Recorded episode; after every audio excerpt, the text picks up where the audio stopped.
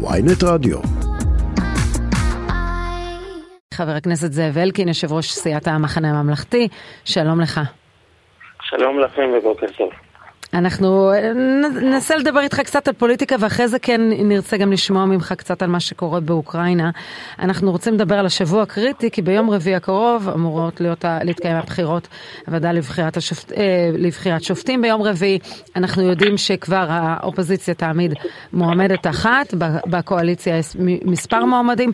אתה יודע לאן הסיפור הזה הולך או שזה לא משמעותי אם יריב לוין ממילא לא יכנס את הוועדה?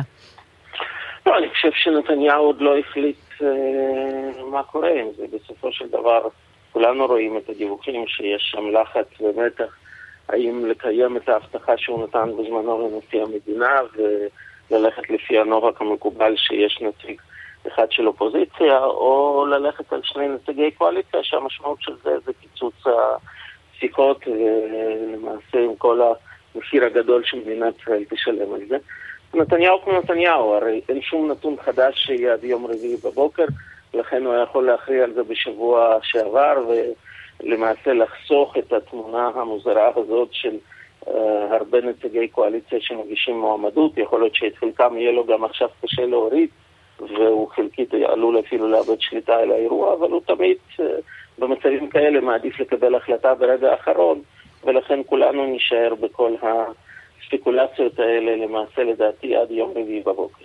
ובואו נניח, ואני לפחות אה, מוכן לנחש שזה יסתיים בכן מועמד אחד לקואליציה, מועמד אחד לאופוזיציה. מה הלאה?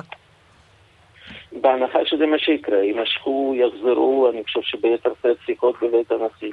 ואני מאוד מקווה שיהיה ניתן להגיע שם להבנות לגבי חלק מהנושאים, כמובן בתנאי שקואליציה תהיה מוכנה להתחייב שדברים שלא הוסכם עליהם לא יבואו באופן חד צדדי בכנסת הזאת.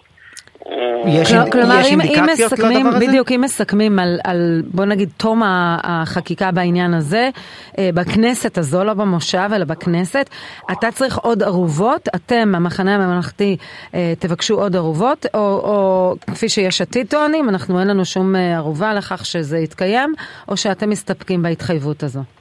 אני חושב שאנחנו עוד לא שם, אנחנו עוד לא בשלב של ערובות, עוד אין הסכמה על העניין העקרוני עצמו, אז מה לדון על ערובות? בסופו של דבר, אגב, גם אין הסכמה על איזשהו נושא באופן מלא. גם זה צריך להבין, שיש כל מיני ספינים שיוצאים שכביכול הוסכם על זה והוסכם על זה, זה לא נכון. נושא חוק היועמ"שים לדוגמה לא סוכם? לא, לא, שום דבר לא סוכם, יש מי שיש לו אינטרס להוציא כאלה ספינים. אבל גם לכם יש אינטרס בסיפור. אני, אני לא אומר את זה מתוך איזו ידיעה אחרת ממה שאתה אומר, פשוט אני שמתי לב שמתחילת הדיונים בבית הנשיא, אה, אה, יש כאלה שמספרים ממפלגות מסוימות, שמספרים שבעצם כבר אה, הסכימו כמעט על הכל ורק נשאר סלע המחלוקת הוועדה לבחירת שופטים, ו, ואתם באופן עקבי אומרים אין שום הסכמות, לא הגיעו להסכמות, המצב עוד רחוק אני, מאוד. כן, כן, אני אסביר לך, קודם כל זה המצב האמיתי. מי שחושב לחזור למסלול חד צדדי בתפריט מסוים, יש לו אינטרס להפיץ ספינים שיש הסכמות, כי אז הוא ייקח משהו ויגיד בפועל סוכם במשא ומתן ללכת על זה, רק האופוזיציה לא הייתה מוכנה להודות בזה, אבל זה מה שאנחנו מחוקקים. ליולי אדלשטיין אנחנו- יש אינטרס לצאת למסלול חד צדדי? לא אני נראה לי. לא אמר, אמר את זה פה און רקורד אצלנו בשידור, הוא אמר דברים כבר, הוא אומר אני יודע מתוך אנשים מהחדר שהדברים כבר כמעט סגורים ויש עוד כמה עניינים שצריך לסגור. אז עוד פעם, אמר את זה לפני איזה חודש. כי כמעט זה המפתח. כי בסופו של דבר בנושאים האלה אתה יודע שעד שאתה לא מחליף נוסחים שום דבר לא סגור. כי פרט קטן שאתה מזיז אותו משנה לחלוטין את ההסכמות ואת המילים האלה. ולכן גם השיחות בבית הנשיא עוד, נמצא, עוד לא נמצאות בשלב הזה שיש טקסטים מוסכמים. אבל יכול להיות שגם לכם במצב הפוליטי, הסקרים מאוד מחמיאים לכם כל עוד השיחות בבית הנשיא מתנהלות. מצב שבו אתם נאלצים או לפרוש מהשיחות, או מצב שבו יש איזה שהן הסכמות שתהיה להן ביקורת, יכול מאוד להזיק לכם פוליטית. קודם כל, אם זה מה שהיה מטריד אותנו, כמו שאת אומרת, יכול, אם היינו מסתכלים על הסקרים, יכול להיות שבכלל לא היינו נכנסים לבית הנשיא. הרי אף אחד לא ידע לתקוע לנו כף שזאת תהיה התגובה הציבורית. אנחנו הלכנו עם הקו הזה של צורך בשיח, וזה שאלטרנטיבה גרועה יותר מתחילת הדרך. נדמה לי, יום למחרת ממסיבת עיתונאים הראשונה של יריב לוין, הכרזנו כמחנה ממלכתי שאנחנו מציעים לחוקק רפורמה אחראית מאוזנת בהסכמה, והצענו משא ומתן. הצד של הקואליציה דחה את זה בבוז במשך תקופה ארוכה, שלח אותנו לוועדת חוקה. ובסופו של דבר, בסוף הבין שהוא עשה פה טעות ונכנסנו למשא ומתן. היו כאלה שאמרו לנו אז, אתם רק תפסידו בדעת הקהל ברגע שתיכנסו למשא ומתן. הלכנו עם מה שאנחנו מאמינים, כי אנחנו מאמינים שהאלטרנטיבה הרבה יותר גרועה ומסוכנת. אבל הנה תראה מה קורה הבוקר, ליברמן עוקף אתכם מימין. אה, נו, בחייך, זה ברור לך שאין שום משמעות לאמירה הזאת. ברגע שהוא מציע לנתניהו להיפרד מהחרדים ולחוקק חוקה, ולמעשה להיפרד מכל הגוש שלו, אני מכיר מספיק את נתניהו ואת כמה זה לא יקרה. בתיאוריות הגוש, זה לא יקרה. לכן זה, זה, אולי זה פתרון בשביל אביגדור ליברמן לשאלה, אז מה הפתרון שלו? כן, גם הבוחרים שלו מדי פעם שואלים אותו, אז איזה ממשלה הוא כן מוכן להכין, להקים פה, אז הוא נתן תשובה, אבל ברור שנתניהו לא שם. אין לזה שום התכנות ואין לזה שום משמעות. אני רוצה לדבר איתך על המחאה, אנחנו רואים בשבועות האחרונים ביקור שרים רבים בחו"ל, שהיא נמשכת גם מעבר לים, כולל uh, התכתשויות, נניח עם השר ניר ברקת, כן, עם המאבטחים שלו. נקרא לזה פלישה למרחב האישי, כן. משפחות, עניינים כאלה. Uh, יש ויכוח מאוד גדול על זה, ואנחנו יודעים מה אתם עברתם בביתכם, מה רעייתך עברה מה, מהמחאה, איך אתה מגדר את הגבולות של מחאה לגיטימית? אני... קודם כל אני סבור שיש הבדל אה, תהומי בין המחאה נגד איש ציבור, לא משנה מי זה, זה יכול להיות אני, יכול להיות שמישהו נמצא בצד השני, לבין לערבב בהתקפות ומחאה וקריאות גנאי את בני משפחה של הפוליטיקאי. הם לא בחרו במסלול הזה, הם אנשים פרטיים, בטח לא ילדים, כן אצלנו צרקו על ילדה בת חמש צרחות איומות והפחידו אותה וזרקו לנו חזיזים לחצר הבית ועוד ועוד ועוד. זה דברים שבעיניי הם פסולים לחלוטין, אה, כי נפגעים מזה ילדים, במקרה שלנו זה גם ילדים קטנים, אה, ואני חושב שאין לזה שום מקום. מחאה נגד פוליטיקאי, בוודאי שיש לה מקום, אה, כך תמיד סברתי. כמובן גם אותה צריך לעשות ללא אלימות ולפי כללי החוק. אבל בסופו של דבר כל אחד מאיתנו שבוחר מסלול ציבורי צריך להיות מוכן שתהיה גם ביקורת עליו, ואני תמיד ידעתי לקבל את הביקורת הזאת, גם כשהסכמתי איתה וגם כשלא הסכמתי איתה. אבל המשפחות לדעתי צריכים להיות לגמרי מחוץ לתמונה. ו... אבל, אבל מה, זה, מה זה משפחות? הרי למשל, אה, שמחה רוטמן הולך בניו יורק, 20 דקות הולכים איתו פעילי מחאה ואומרים אנחנו רוצים שהוא ידע שהמעשים שהוא עושה כפוליטיקאי לא מקובלים עלינו ואנחנו לא נניח לו שידע את זה כל הזמן. 20 דקות הולכים איתו וצועקים לו במגפון בזמן שהוא עם אשתו. זה נקרא שמערבים משפחה או שזה לגיטימי? אני אגיד לך מה צריך לקבוע במקרה הזה, מהו החוק בניו יורק, אני לא יודע. אה. אם מותר. אבל, אבל, לא, אבל אם אתה הולך רק לפי מה שמותר, רק לפי מה שמותר על פי חוק, אז רוב הצעדים, כולל אפילו מה שנעשה מול בית משפחת אלקין, יכולים להיות חוקיים. התשובה היא לא, כי למשל לשימוש במגופון במרחב מגורים הוא אסור גם בשעות היום. לדוגמה, זה אני אומר לך כי שר להגנת הסביבה שבזמנו היה אחראי על חוק הרעש. רק אף אחד לא אוכף את זה, אבל זה, mm. אבל זה לא מעשה חוקי, זה דוגמה. ובוודאי ובוודאי, אה, אם היו שם איתו ילדים קטנים, היה לזה עוד פחות מקום. אבל זה, זה נניח מקרה גבולי.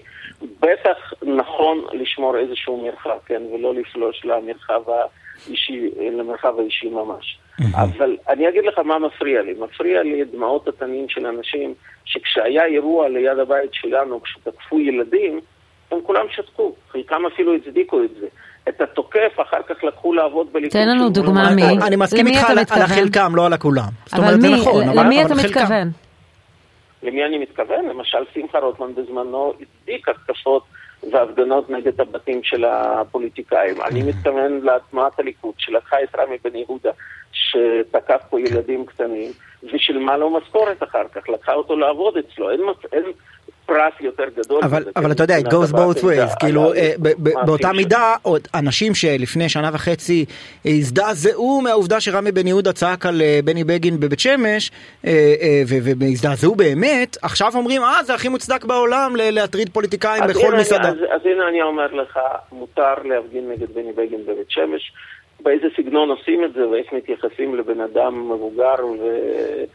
בעל זכויות בפני מדינת ישראל, זה כבר באחריות של אותו רמי בן יהודה ואנשים אחרים. לא, אני, איתך לגמרי, אבל בשני המקרים, זה, אני חושב העיקר.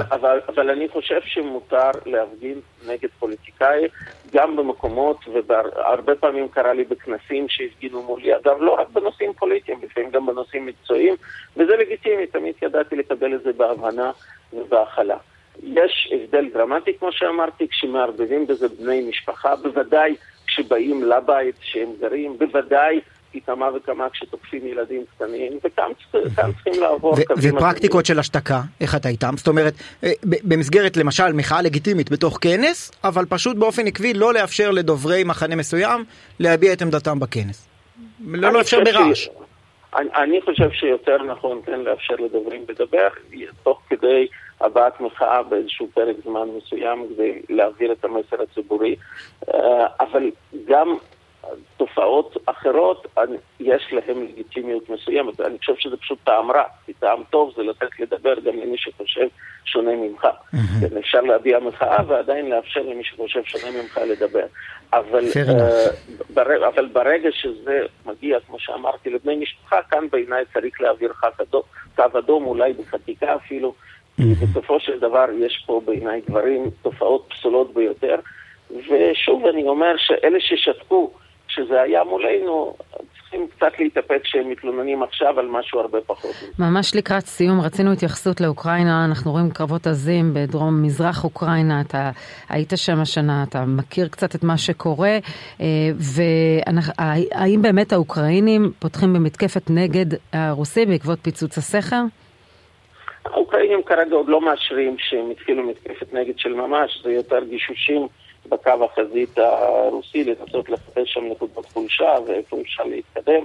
אה, לא בטוח שהייתי מכריז כבר על מתקפת נגד אוקראינית מלאה, אבל אה, בלי שום קשר לפעילות מלחמתית שיש שם, קורה שם אסון הומניטרי אקולוגי עצום, שיכול לסכן גם בהמשך גם uh, תחנת כוח גרעינית גדולה מאוד שנמצאת שם, כן. ואני חושב שמדינת ישראל במצב כזה א', אסור לה לגמגם, ולצערי טיפה גמגמנו. והדבר השני, אנחנו חייבים להשית סיוע. כשיש אסון בסדר גודל כזה בכל מקום אחר בעולם, אנחנו בדרך כלל בין הראשונים שמתנדבים, כולל אפילו מול מדינות שלא תמיד יש לנו איתן יחסים ידידותיים יותר מדי. אוקראינה היא ידידה שלנו, ונמצאת גם ככה במצב קשה, ואני חושב שזה שעדיין לא יצא סיוע ברור ממדינת ישראל לאוקראינה מול האסון האקולוגי הזה של הפיצוץ הסכר. אני חושב שזה כישלון שלנו. השמעת את עמדתך זו גם לראש הממשלה, ראשי הממשלה הקודמים, בנט ולפיד? לא היה אז כזה אירוע, אבל לגבי הצורך... היו, היו אירועים הומניטריים קשים באוקראינה אז, והיה את המתיחות הדיפלומטית שלנו מול פוטין. לגבי הצורך לסייע לאוקראינה, בטח במסלולים הומניטריים, בוודאי, לאורך כל הדרך. אגב, בזמנו בממשלה שלנו התקבלה החלטה להעביר לשם את מערכת ההתראה הישראלית שבדיוק מתפרסת בתקופה הזאת וצריכה להיכנס לפעולה עוד מעט ותעזור מאוד לכלל אזרחי אוקראינה מול ההתקפות שיש עליהם. אני מאלה שסבור היום שב...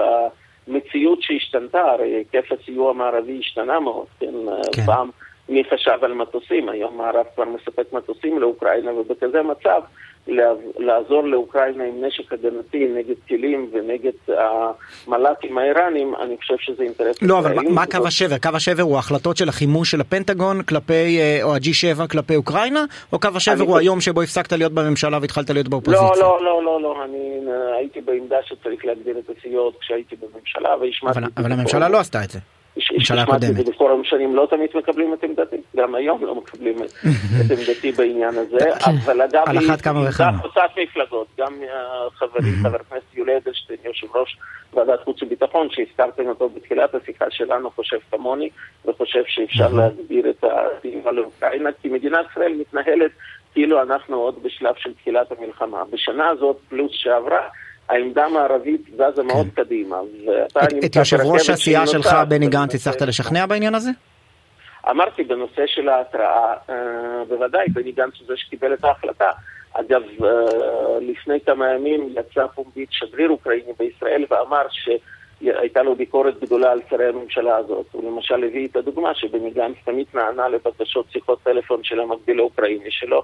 בממשלה הזאת לא שר הביטחון, לא ראש ממשלה ולא שרים אחרים כן. לא נענים. ועדיין, ועדיין מה שהוא עונה להם בטלפון כל הזמן זה שבגלל מגבלות אופרטיביות אנחנו לא יכולים לספק נשק ומערכות הגנה. לא אבל עכשיו הוא מדבר על סיוע מוניטרי, זה לא משהו שאנחנו לא, לא יכולים להעניק. שנייה, כן. ישי, קודם כל בני גנץ הוא זה שקיבל החלטה על אספקת מערכת ההתראה.